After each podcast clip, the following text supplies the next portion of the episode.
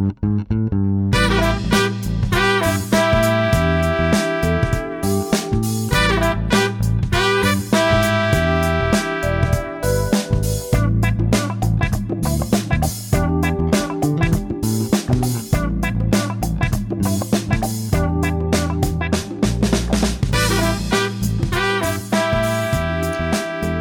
to another episode of Fratello on Air. I'm Mike Stockton, coming to you from Frankfurt am Main, Germany. Guess who I am? Balazs Ferenczi coming to you from Karlsruhe, Germany. Your voice sounds a little deeper today, Balazs. Yeah, I worked on it all afternoon. I don't know. I can I can can play with it if you want. nah, I uh, I haven't talked to anyone the whole day. Pretty much, I, I had one meeting and that was uh, me being on mute with the camera off, so I don't have to talk to no one.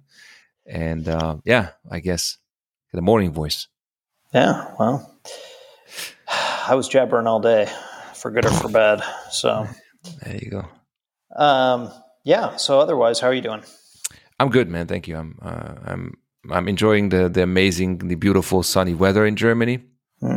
so warm, and uh, yeah, I'm I'm looking forward to uh, some sunshine now. And every time uh, the sun kind of peeks out behind the clouds, I'm out on the terrace, and then after probably 45 to 50 seconds, poof, it's gone, and then I'm back in my Canada Goose jackets, trying to, you know, not to Get freeze warm. myself to death. Yeah, yeah, yeah. You know, nothing cool. new. What about you guys? What's up in Frankfurt? Yeah, not much, man. I picked up my. Uh bicycle last uh, Saturday. Hmm. So, yeah, that was cool. And then I ordered some things. Um, you know, bicycle is like any sport, uh, like golf. Or it, it's just like the bicycle is just the beginning. You know. Oh yeah.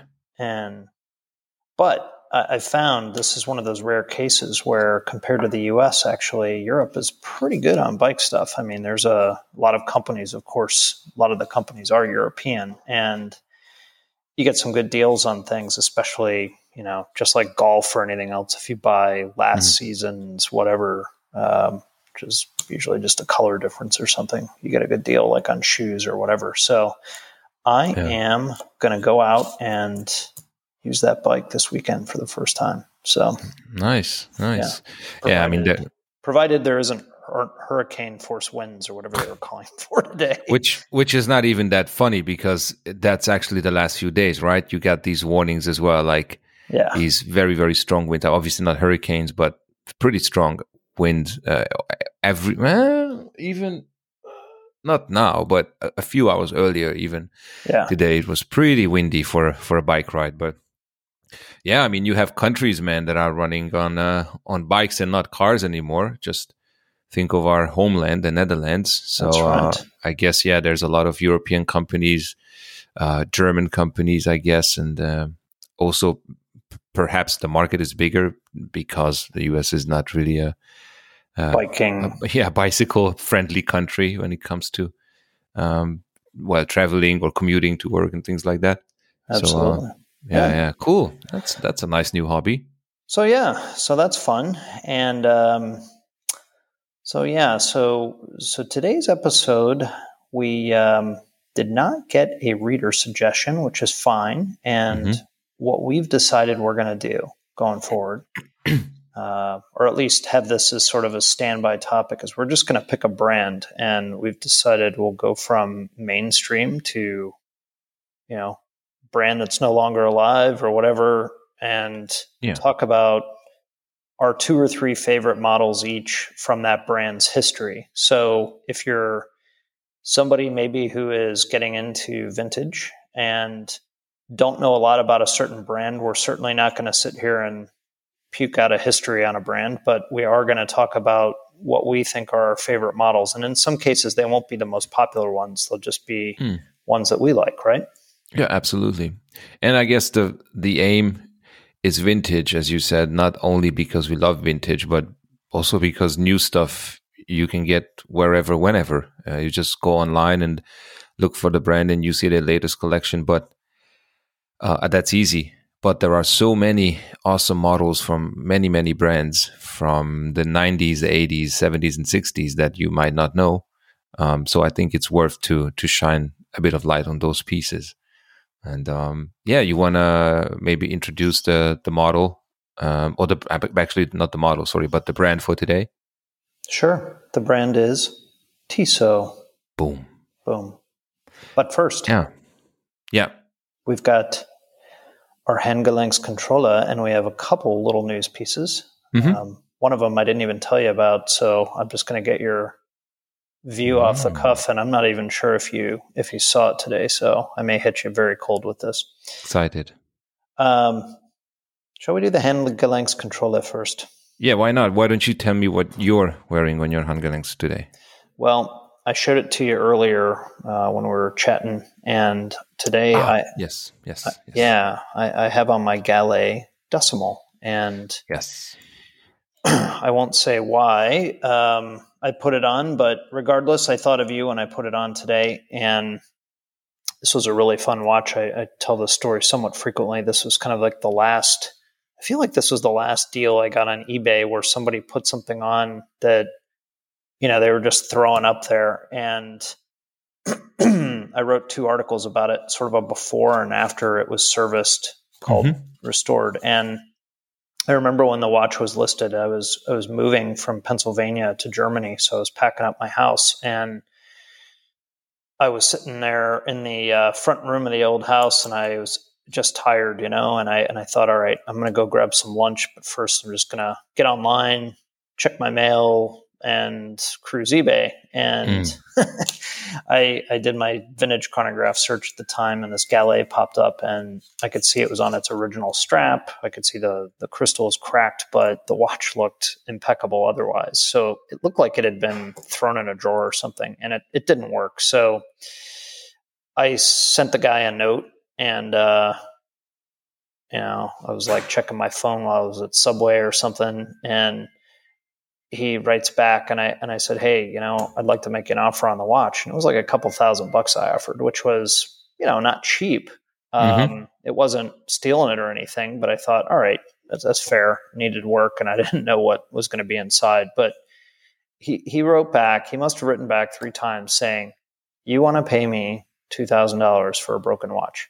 And I said, Yes, I do. And he said, You're really sure? He says, It doesn't work. And I said, Yes, I'm really sure. Said, so anyhow, we ended up uh, doing the deal. And, um, you know, the watch wasn't wasn't terrible to fix. It was really fixable, and uh, you know, getting a crystal to fit it was no problem. And it's a beautiful watch. It's really spotless, and um, I wear it on the Forstner clip, which is a really cool bracelet for it. Um, the thing I will note about it is the hands are longer than they should be for this model, but we have seen some examples of watches with hands that would fit on the larger case size that Gallet made. And I, I don't know what the reason is. All I can say is that the minutes hand uh, usually stops at the uh, uh, minutes track, and here it goes out to the decimal track, which I guess would be um,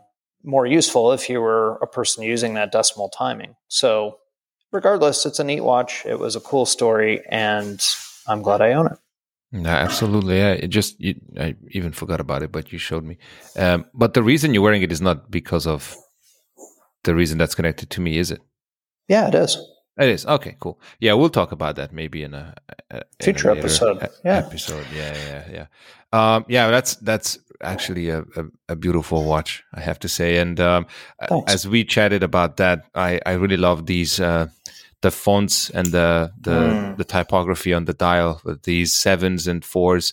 If you guys know um, what the movement is inside, obviously it's. I think it's connected. To, I I really have no idea, but I think it's connected to that because whenever I see a, a, watch with an Excelsior Park movement, whether that's an Excelsior Park branded one, a Gallet branded one, or something else, oftentimes you see these very special sevens, right? The seven that looks like a like an upside down two, basically. Yeah. Um, and that's that to me. That's the, the dead giveaway that the movement inside is what it is. Um, just a, a quick question, actually. Uh, what is the um, the what is a decimal uh, timer? Like, what is that important? What what was it used for back in the day? So, I think when um, you're looking at, I want to say, you know, back in the day, and and I mean, still to some degree, you know, a lot of stopwatches and things were sold for people who were out there timing piecework. So if you had a factory where somebody was paid by what they produced, or you were looking at a process and you were really timing how long it got, you know, took to, to get it done, mm-hmm. People found it easier to divide time, you know, base 10 by 100 versus 60 and then converting it over to something that's easily understood. So yeah, decimal timing is essentially that. It's just another it, it, just think about measuring time somewhat differently and it just allows for easier translation for processes and improving processes and things like that. So, what do you think a person in the what is the 60s? I would say, right, Late, maybe early to mid 60s, um, or or so. Um, a person who bought this watch in in the 60s um, for specifically for the the, the complication what profession do you can you imagine this this guy would do? Like for example, the ex owner who whom you bought the watch from. Well, um, the ex owner didn't know anything about it, so I don't know what where he got it. It was in Indiana, um, mm-hmm. and I think it was like an estate he just bought out. But I can tell you, you know, from experience, my grandfather, for example, worked in the textiles industry, and mm-hmm. this was back in the day when that stuff was actually made in the US. And he would go to factories and have his stopwatch and time different uh, processes and look for either improvements or, you know, try to set a standard for how long something should actually take. And kind of like was, controlling or yeah, yeah. Which mm-hmm. and then that's what you would use for your costing to sort of say, well, here's the average it's going to take to make this shirt or whatever it is. And Mm-hmm. Yeah. So probably something like that or some manufacturing process where you're measuring time and setting those processes. Uh, I think I've got a, my Meylan uh, chronograph is similar. And if you look up that company, watches really weren't their thing. So they offered a lot of stopwatches with decimal timers on them. And I think they just figured, well, might as well offer a watch too, kill two birds with one stone, right? Right, right. Funny you should mention Meylan because we may or may not, no pun intended, may or may not get back to Meylan uh, at a later stage in this podcast. So uh, there's a bit of a teaser for you guys. But that's a very cool watch. Yeah, yeah, it's thanks. an interesting, interesting story. I love it. And what about um, you? Yeah, so I tried to. I was thinking about the topic for today. And, and also I have an article to write about this, which I still haven't done. So sorry, Nacho, it's coming. Um, but um, that made me think about some of the pieces that I own. And Tissot would have been too easy. I, I told you off camera or off microphone that I, I've thought about putting on my navigator, but instead I put on something else, which is it is and it isn't a Tissot. Well, it isn't a Tissot, it's a Lemania but it's a vintage uh, Lemania um, chronograph with um, a very similar look to what what Tissot also produced back in the day, and what I also picked um, for one of my favorite pieces. So this is a really small 35 millimeter steel um, uh, Lemania with um, sword hands. Um, it's a three register, so it's a three six nine register chronograph with two pump pushers, and it's the um, reference 174. I wrote an article also about this probably two, three years ago for Fratello, so you guys can find it. What period it's, is that? Uh, it's uh, 40s. Yeah, it's it's 40s. Um, nice. So this is basically, and I, I don't want to say too much about this because, uh, as I said, if I talk about this, I kind of talk about the, the piece I also picked. But um, but it's 40s, uh, early to mid 40s, and that's why the size is quite small. It it's a manual wind, obviously, like uh, like uh, most Lemanias, but with a screw uh, down case back and big sword hands. And it's not as I, you know, I, my wrist is large. It's not the, I guess maybe not the nicest looking piece on my wrist because it's really small. It's really tiny, but uh, but it's pretty thick, so it gives a bit of heft to the watch, and and I, I quite like it. From time to time, I wear it, and it has this beautiful, even uh, brown patina. I would think that back in the day, this watch was probably white or had a silver dial, um, but thanks to the the time, maybe the the production process, or maybe even the the lume on it, so the the radium on it, it turned into this caramel brown, um, more or less even uh, color. So um, yeah, it's a it's oh, it's a lovely great. lovely little piece. Yeah. No, it's a gorgeous piece, and you've done really well to pick up a lot of these types of watches. Uh, I, I have a question for you because you own a lot of watches from that era with a lot of radium. Mm. Well, I wouldn't say it's as much as a question as maybe a, a tip. And mm. I, for whatever reason, maybe I just wasn't looking it up correctly. But when I was in the US, I ordered on Amazon and I, I brought it back on this trip. But I ordered a uh, a film bag, a lead lined film bag. Mm-hmm and it just looks like a pouch with a, a Velcro closure, and it's meant to protect film through X-rays. And but I was reading that not not a bad place to store your radium watches.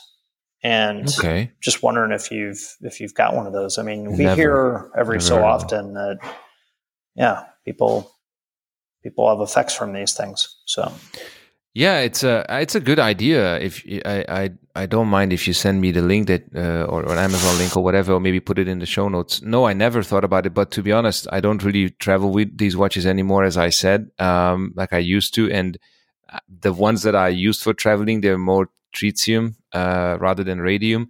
But in any case, I think uh, when it comes to you know putting your hard-earned money and a lot of it into these watches, you have to take care of them as much as possible and whether that means servicing or putting them in a safe or or insuring them or or getting this back whatever it takes so uh, i'm always um, open to new ideas and tips. So uh, uh, thanks a lot for that. Yeah i mean it's it's really more about uh, personal protection and like if you have it in a safe or something and in an enclosed space and it's just sitting there you know there's no air circulating in there. So the thought is that you, you shield a bit and uh, yeah whether it whether it truly helps or not i've done some reading and i mean it just depends how much radium is on there and that kind of thing but i figure it can't hurt. So and it was mm. i don't know 20 30 bucks you know it's not an expensive investment so. Yeah good tip good tip.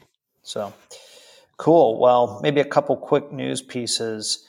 Yeah, so mine, I woke up this morning and there was a uh, a note from Seiko in my email, as is increasingly common these days because they seem to release something on a near weekly basis.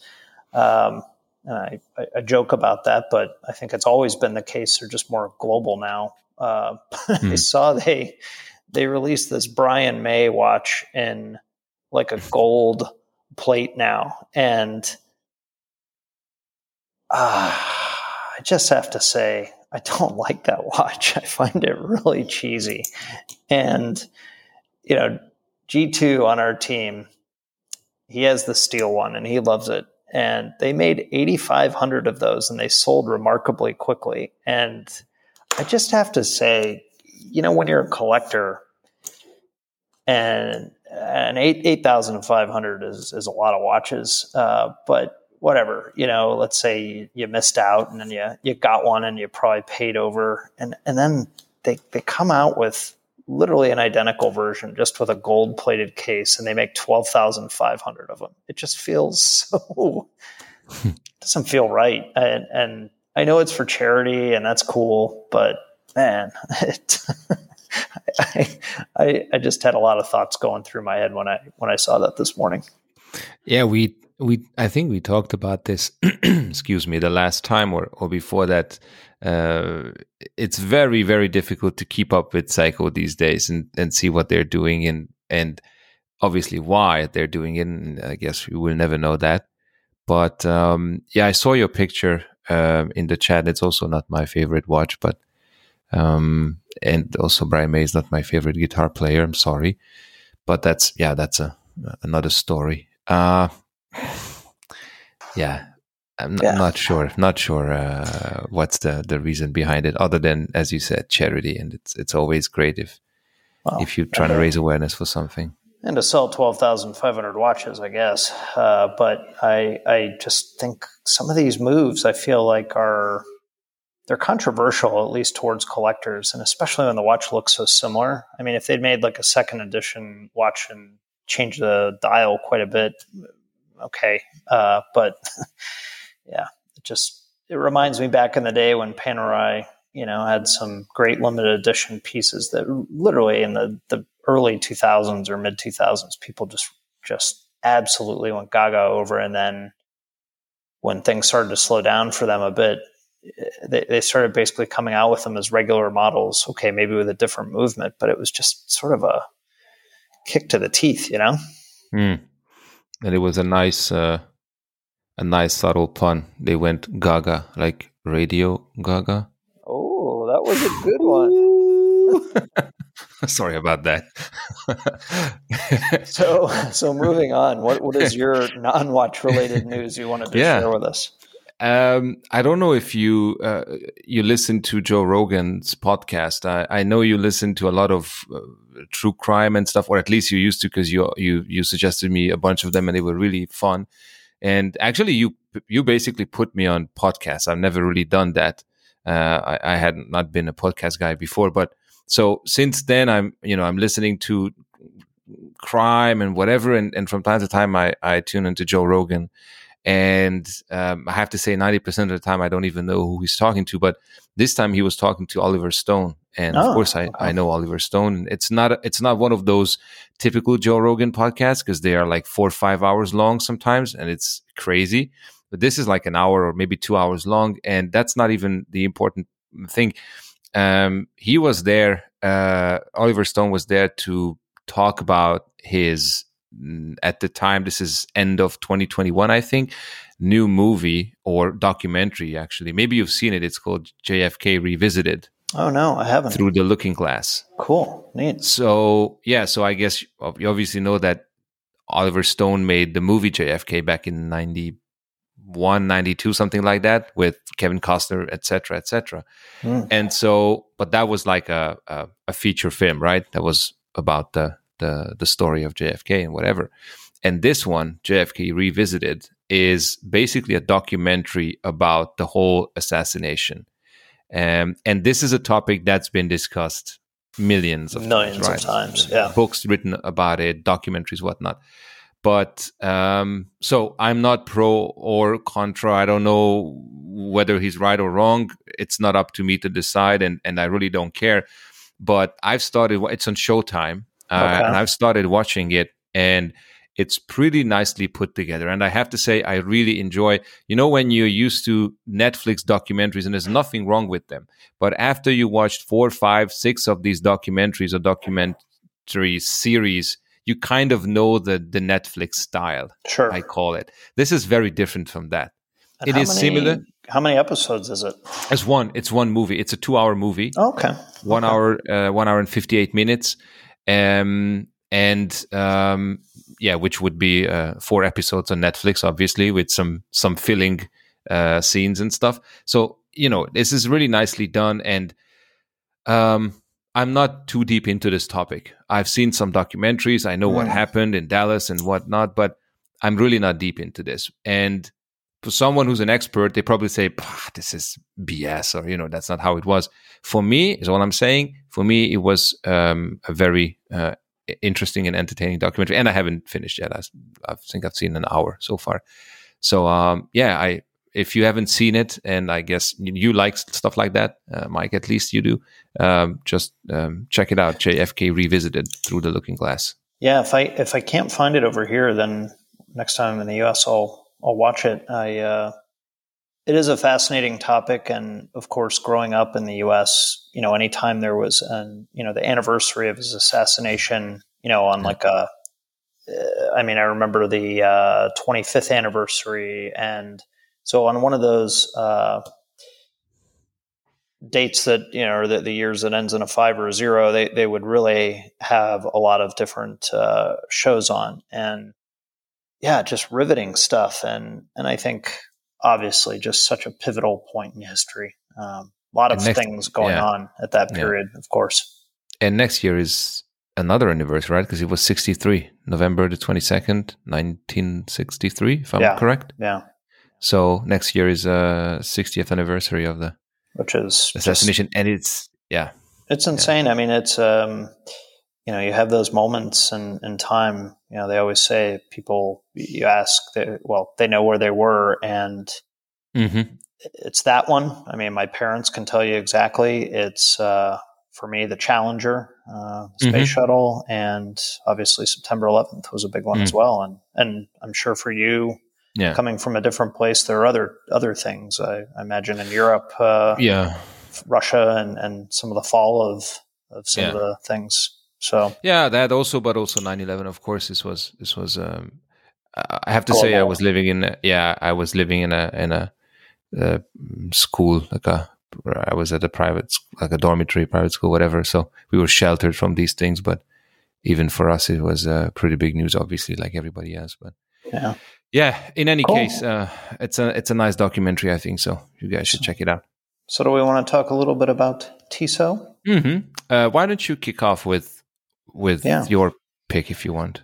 Yeah, may, maybe just a little bit background because I always find it interesting about Tissot. I mean, this is a, a, truly historic brand. I looked today, and I think it's 1853 uh, when they were founded, and of course, pocket watches and those types of things uh, for for a long, long time. And it was way, way back in 1930 that um, Omega took them over. So a long time ago. And of course, yeah. now both are under the the watchful eye of the Swatch Group. And um, Tissot has always been a uh, lower cost mo- uh, watch versus Omega. And you know, we were chatting a little bit before the show because you're going to talk about much earlier pieces than I will. And I think what what we I don't want to say discovered, but basically came to is that you know in the early days, column wheel movements were really the choice when it came to chronographs, and it wasn't really until companies like Landeron and then of course the others followed with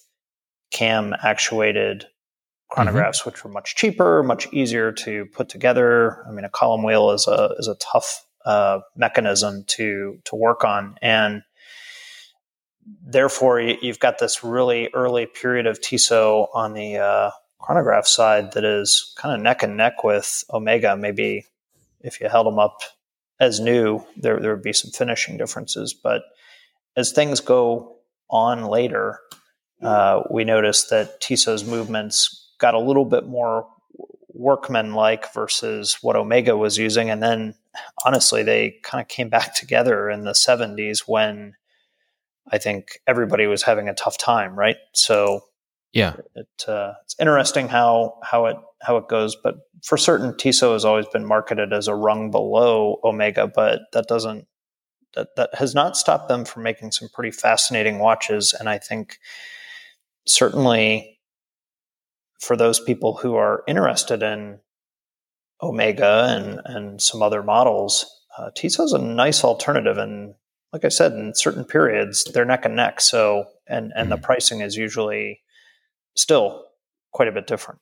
So yeah, I mean, uh, you you mentioned 1930 when uh, SSIH was created, and this was many people call it the the predecessor of the Swatch Group, right? Because this was a an alliance that that uh, was formed in in Geneva by Tissot and Omega Mm. And then in 1932, so two years later, Lemania was also joined, and that, that was obviously the uh, a pivotal moment for this group because Lemania then became almost exclusively, exclusively the the movement uh, provider for these brands. And if it wasn't for Lemania, there wouldn't be a 321.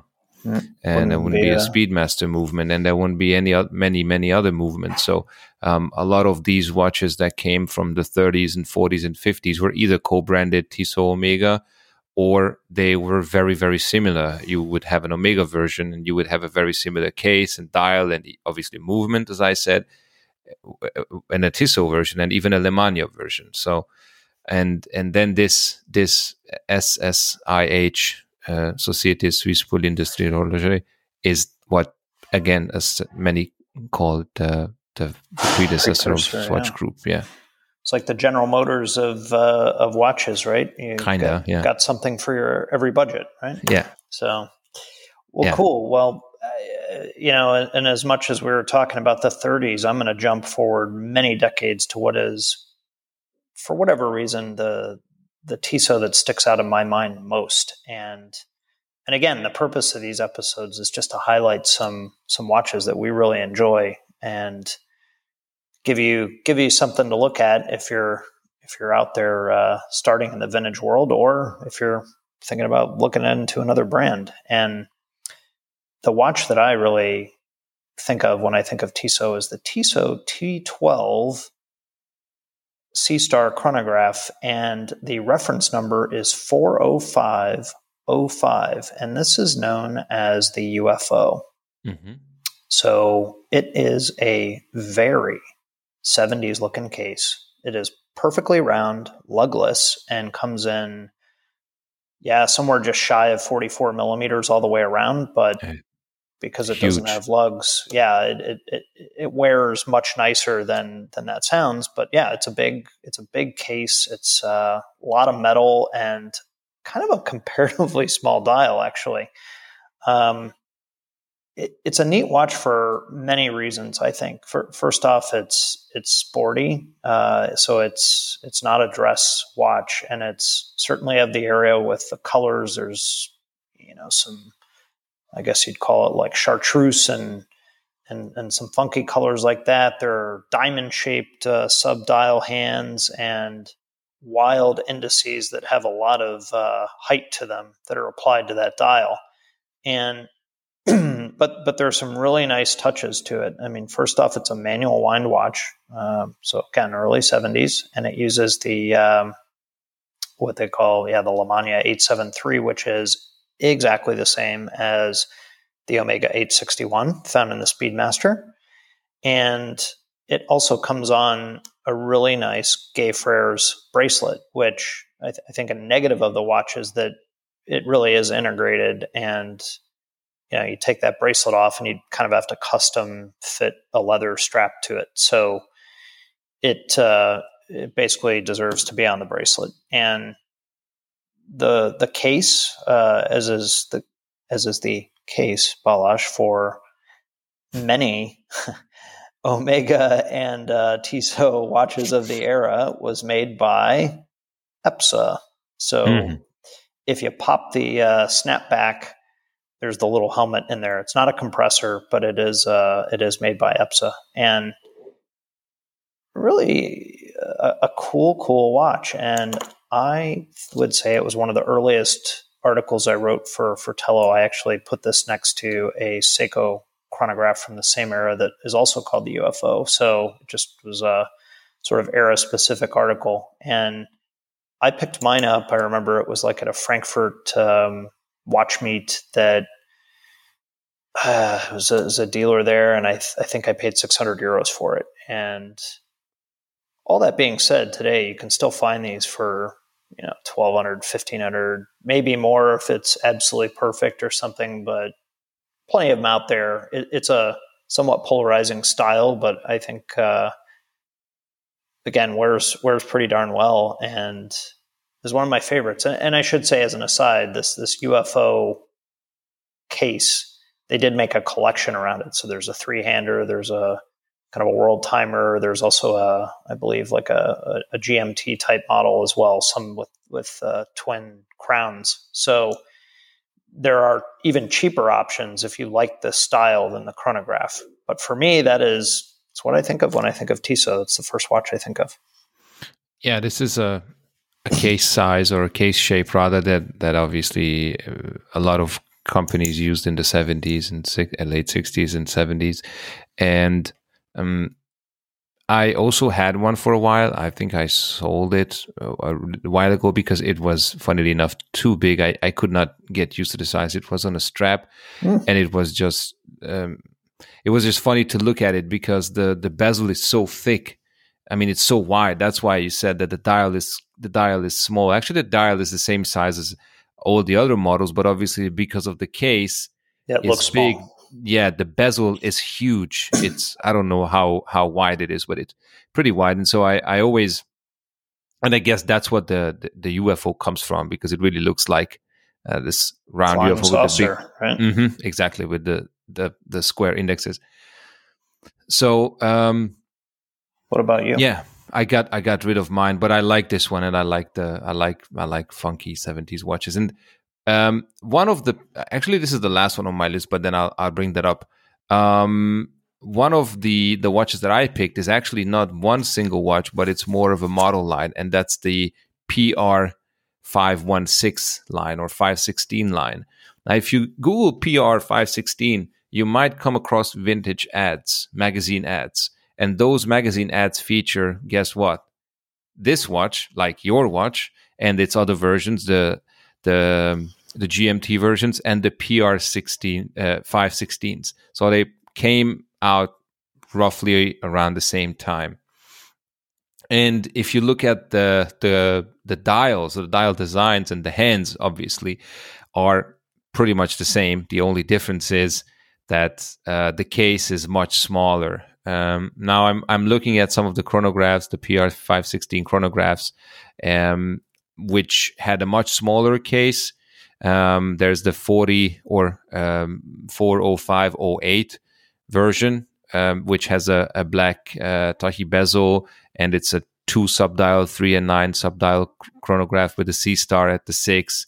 Uh, that's a, a pretty sweet watch, but you also can get the PR 516 in just normal time only versions in, in a bunch of different colors and from Milanese bracelets to leather straps to the typical metal Tissot racing bracelet with the holes uh, in them.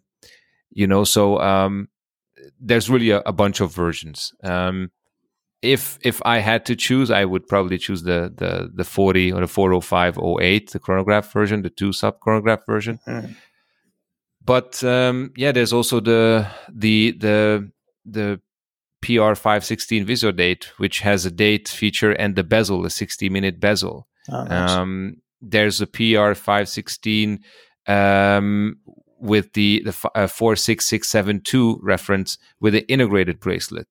So there are so many models, and there's also a three sub dial chronograph, the PR 516 4528 or 40528, which has a uh, the smiling dial, so the three, six, and nine um, uh, chronograph layout. So really a bunch of versions, and and I think each and every one of them in this line is is f- funny and interesting and exciting in its own its own way. So and and very similar in style to yours, absolutely.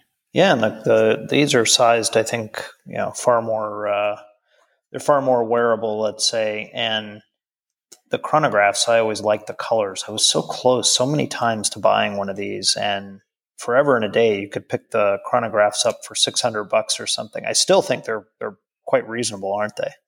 Yeah, it depends it, on the model, I guess. It depends on the model and depends on obviously condition, but I would say probably around eight hundred to maybe 12 14 1500 mm. i would not pay more than that to be honest. That that's just me.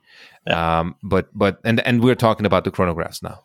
Obviously not the time only versions but um, they are small. They have however uh, drilled lock holes which is pretty cool i think because in the 70s that was not really the thing anymore right? And even in the maybe in the late 60s to have have these tiny you know touch of little details that we vintage guys love. Mm-hmm. Um, but they did they did have those, and um, the movement, as you said, the Lemania twelve seventy seven or or eight seventy whatever, um, in the chronograph. So yeah, they're they're excellent pieces. Yeah, and I even looked at you know they make some models that are very plain, like three three hand or with three hand date, and with a integrated bracelet, if I'm not mistaken, and mm-hmm.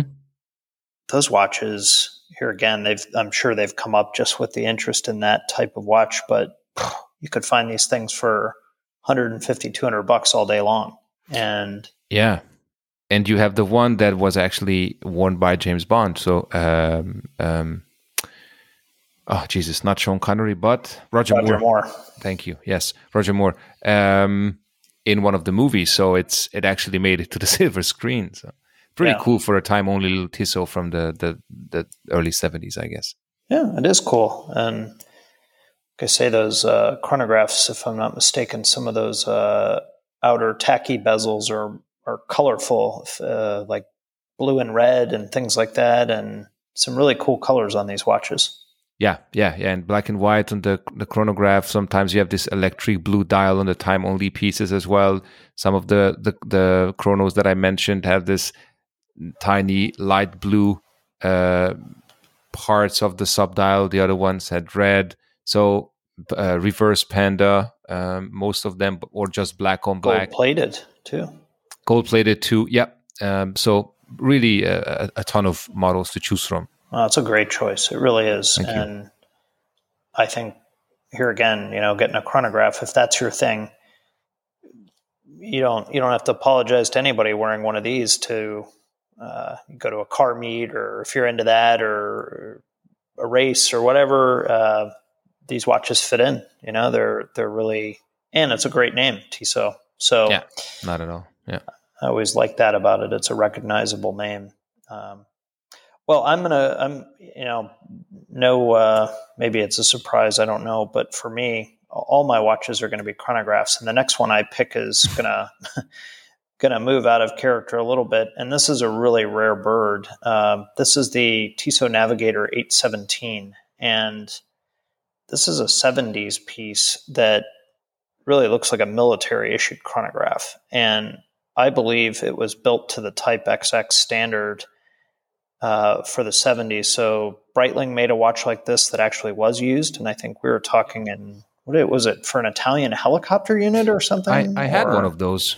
Ah, yeah, many you did. ago. You did Yeah, have I one. had You're right. I remember. Yeah, that uh, that went into the GMT. My Yeah. GMT 1675. Yeah. Um, I think I can't remember correctly, but I think indeed it was military helicopter pilots hmm in Italy. So Okay. not police and and what and not not uh, jets or whatever planes, but military helicopter. If I'm not mistaken, but I'm not 100% sure. But yes, that's the style we're talking about. Yeah. So you know, outer bezel, rotating bezel, twin register. In this case, uh, using the 872 Lemania, so a, a twin, uh, or I guess Lemania 1277, if I'm not yes, mistaken. it's the same as the as the Tissot PR uh, 516 that we just talked about. Yeah. So basically, a twin version of the 861, I guess. Mm-hmm. And so, you know, nothing fancy there. 41 millimeters. And these watches, I think you and I have seen a couple of them come up with, uh, with some friends that, that we kind of pal around with. And back in the day, you know, they, they've always been expensive. Uh, they don't come up frequently, but, you know, they used to be, if you got lucky, somewhere around the 5K mark. And now it's, uh, th- that ship has sailed. I feel like these are eight to ten thousand dollar watches, and they just barely come up. Um, Yeah. Funny, funny enough, I had the chance to see one f- for the first time ever live when I was in Florida a few weeks ago at the the Miami Antique Show. Uh, Adam Mhm. from Menta Watches had one in the case, and it's a super cool watch. It it is. Um, I think if you're a collector of military type watches, then you probably need this watch. It, it just sort of rounds out the collection. If you're not, uh, there are a lot of options. None of them being none of them are cheap. That that's the issue. Um, but some people might actually kind of put this in a in a little bit of a, a weird corner because again, I don't think that it was issued.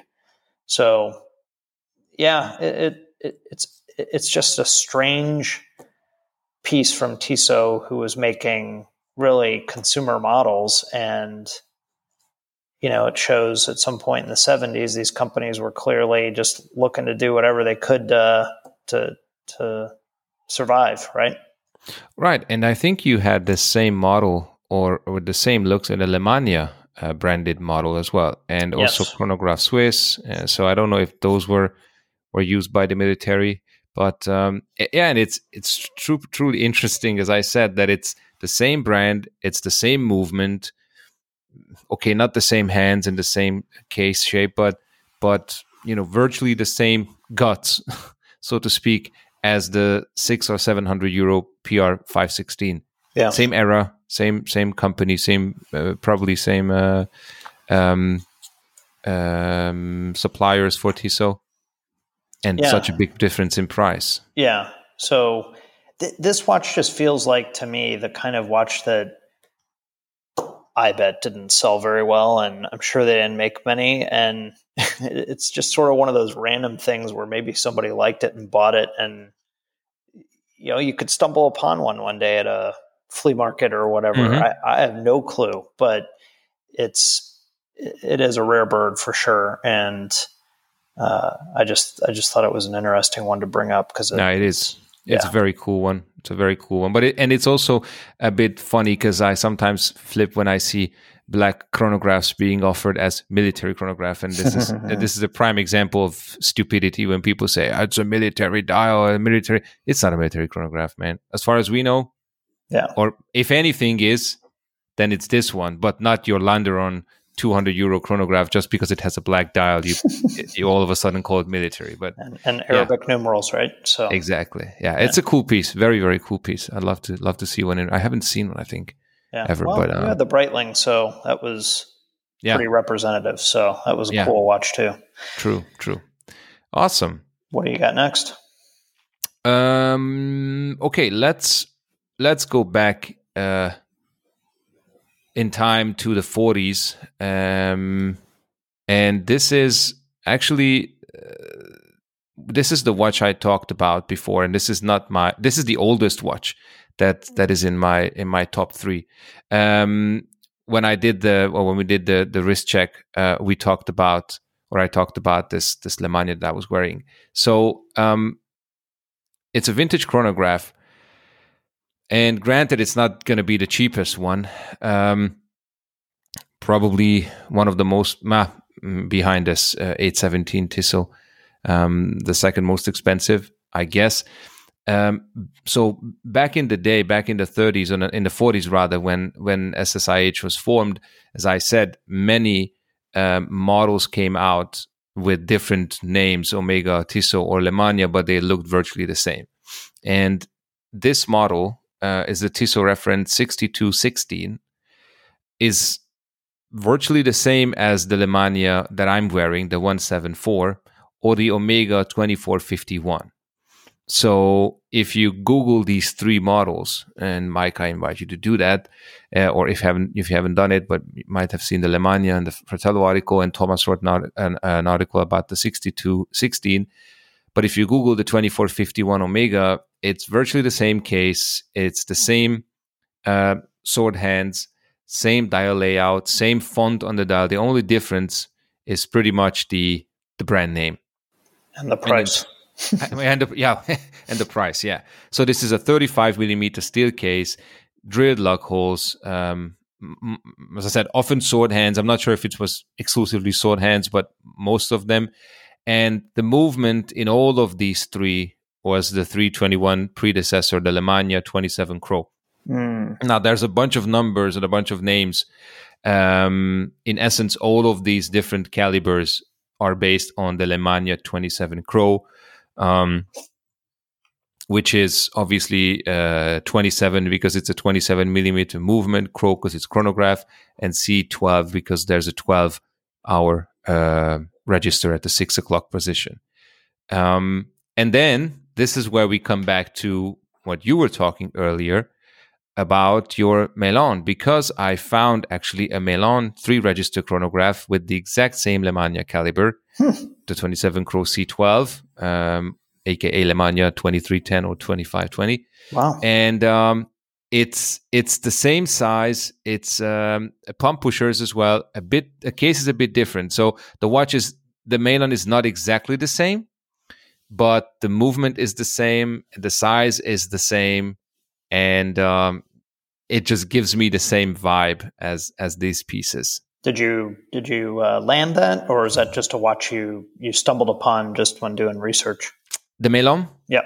No, I just yeah, I just found it when I was while I was researching for okay. for this. One. I have the the the Lemania version and I have the Omega version. I don't have the Tissot wow. uh, yet. Um, but yeah, this is a a lovely piece. As I said, a bit expensive, even as a Tissot model. Lemania is maybe the cheapest. Tissot is in the mid range, and then Omegas are obviously crazy expensive. Mm-hmm. And um, they are small. They're they're a bit uh, maybe fragile, or at least compared to modern pieces. But they are they are a lot of watch for the money. Yeah, I I, I think one other thing, and, and this is just bringing it up about Tissot pieces from this period and, and even a bit later, I think that they have one of the greatest signatures on the dial ever. Uh, it's fantastic. Yeah. It's, it's really classy. Yeah.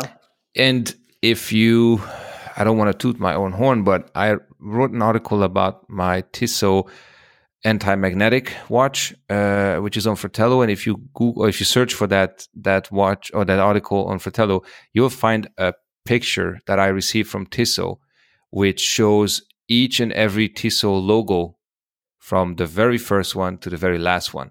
Ah, so I if remember you get that a, article. Yeah. Right. So if you get a catalog or a box or God forbid a watch, and you cannot date it because the serial number is missing or whatever the case may be when you look at the logo you can pretty much tell if that logo is from 54 or 57 or whatever the case may be there are i think uh, maybe 15 different. Different logos I, i'm not sure but um, there's a bunch we can i guess we can put it in the show notes yeah uh, we'll do that we'll do that um, yeah I got this from uh, when I was doing research for the for the um, uh, the um, anti-magnetic watches. I got a bunch of information from Tissot thanks to Pim. Cool. Um, so shout out to Pim. And um, one of that was this this chart or this this this picture. So it goes back to 1880, and then I just have it in front of me, and then it goes to 1999. Uh, but then you have 1921, 24, 31, 34, 36, another 36, 49. So all the different logos and types and, and whatnot. Yeah, it's really cool. And, you know, the piece that you brought up, I think, is when I think of that era of Tissot, that's uh, that chronograph is what I think of. And then, you know, I look at, okay, the prices are are not inexpensive. And the other thing is you have to be careful when buying these watches, don't you?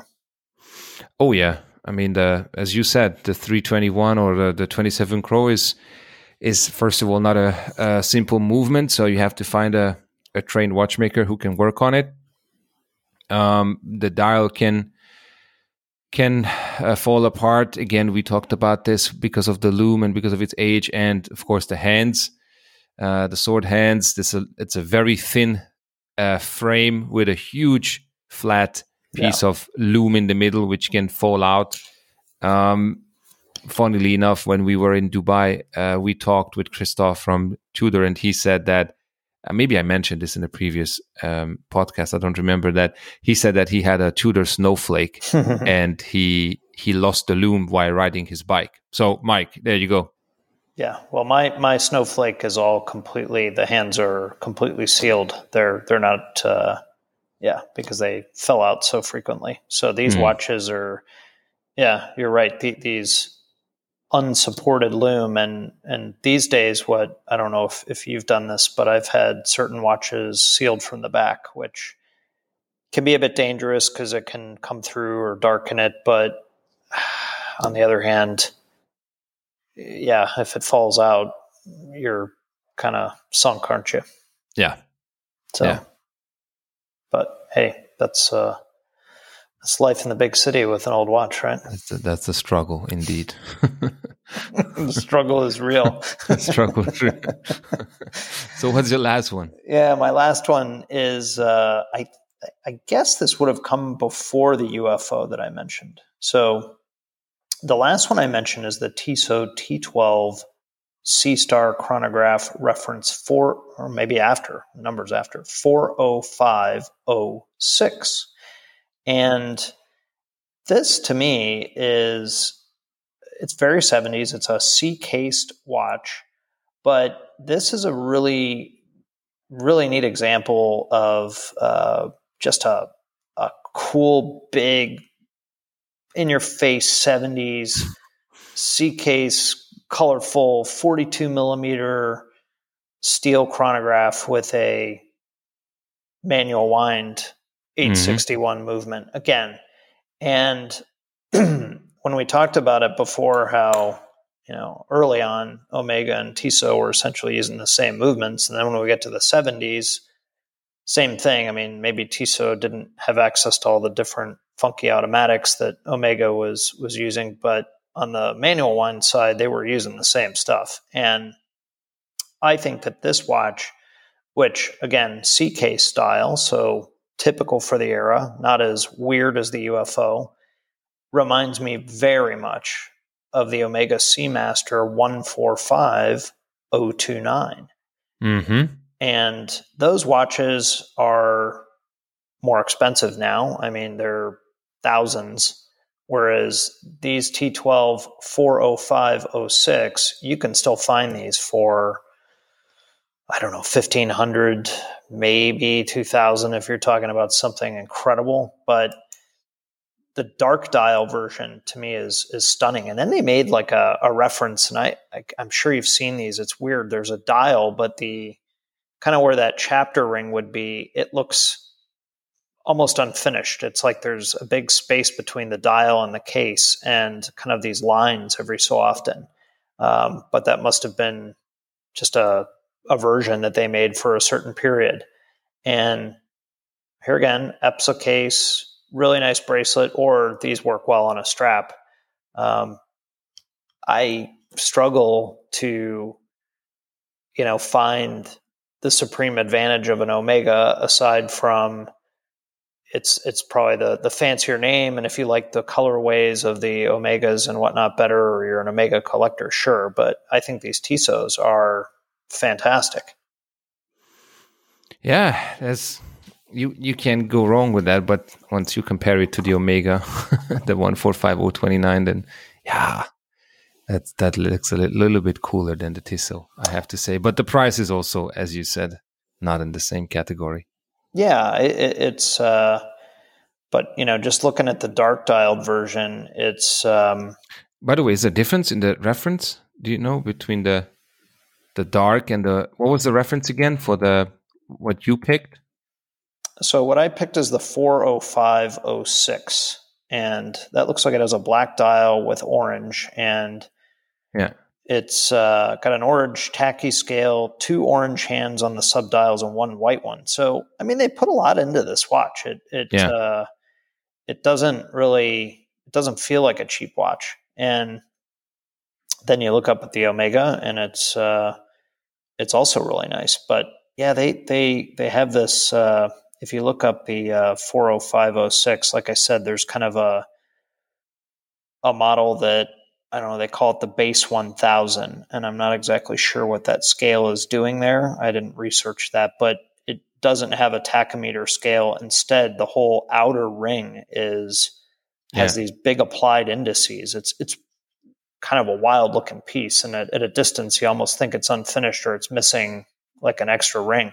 But neat watch. So yeah. And this is that's also where uh, it's not as not as funky as the as the UFO um, mm-hmm. in terms of colors and in terms of size. I mean, how big is the UFO again? Was it 40, 44 you said, right? Yeah, 43 and a half. And, and I think this is the same, right? Around it's the same 40, size. 42, but I think the 40, lug yeah, to lug's around yeah. 45 or so. So yeah, I, I had uh, I had seen this one. Uh, a friend of mine had it, so I, I, I wore it for a few days. Um, I could n- never get used to it. Um, again, this is yeah, just like the T12. I, it, here you can see it. It's even more, uh, even smaller than. I mean, the dial looks much smaller because of the the bezel, right? The mm-hmm. T12 had a big bezel, but this one is or like this outer rim, and this one is is huge. Yep.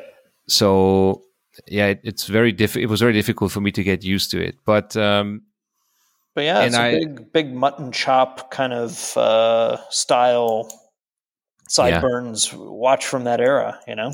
Yeah, and and sometimes you come across some with uh, uh that's uh, with a with a, a white outer dial uh, I mean outer bezel. Sorry, I'm not sure if it's original, yep. but I've seen a few of those, but with the same reference. This is why I was asking if. Yeah, so that's that's the base 1000 I was referring to. Yeah. It has it yeah. has a different measurement scale inside, yeah. and that's a unique looking watch. So.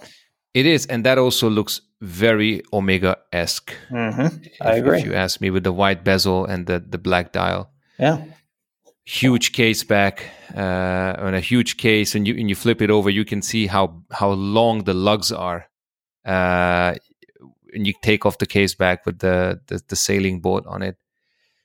I think out of all that you pick, ah no, I, I want to say this is the one I love the most, but no, because it's the 817. But but uh, of of watches yeah. that you can buy, I guess you probably like this one better than the UFO. Yeah, yeah, yeah, probably. But the UFO, I, I as I said, I, I also have to love its size and and the colors and uh, especially when you look at the the white base color with the black subdials and the blue with the red with, the, with partly red bezel, partly white bezel. So as a, yeah, it's it's just a lot of um, a lot of interesting features and and and you know fun aspects on on all watches. I have to say.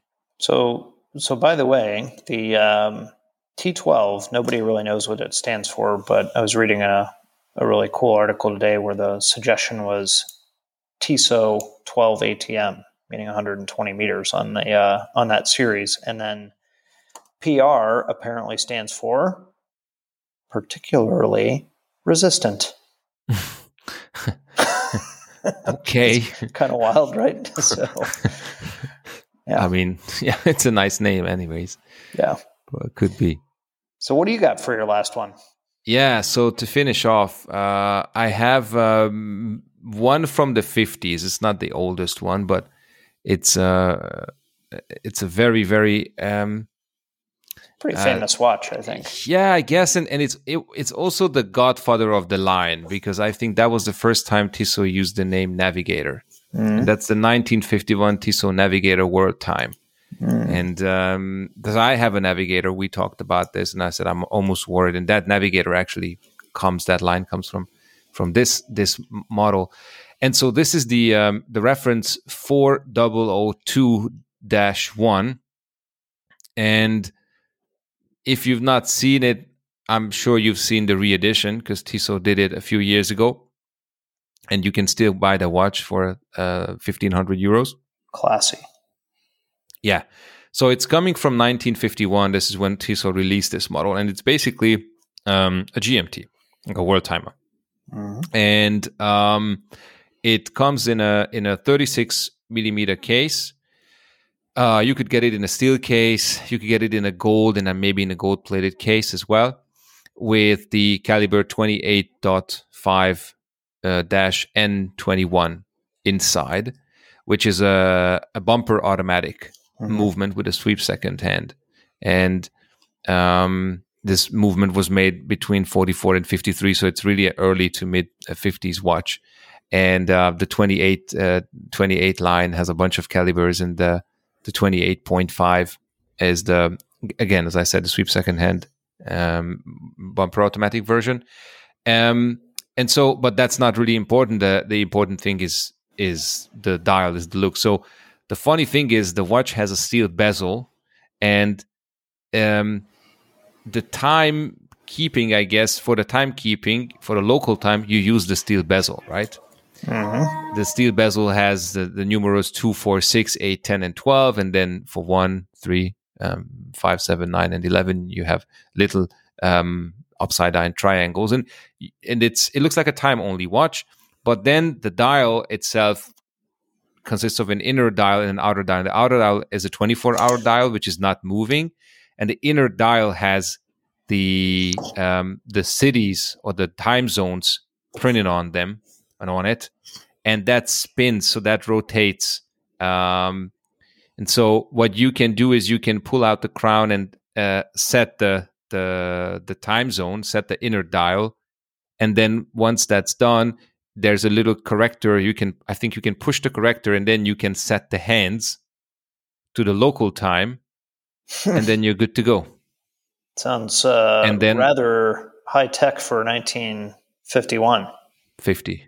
Yeah. 50. Exactly. Exactly. So it's pretty cool. You can you can I guess you I don't know, you you set uh you know, you know how to set a world timer, obviously. Sure. You you set uh you set it to I don't know, sometimes people set local the the main hands to local time and the the GMT to home, sometimes the other way around. Um whatever you fancy. I think it's uh, it's a pretty ingenious complication, and uh, the watch is beautiful. Um, this one from the 50s is pretty pricey. It's around three to five k, um, or even more. And again, the re-edition is uh, 1500. It's a bit different. Obviously, the, the, the movement is not automatic. It's chronometer certified, um, but the overall look and the the complication itself with the inner rotating dial is is exactly the same. Hmm. So how how are these movements from the 50s? Are they robust or not so much?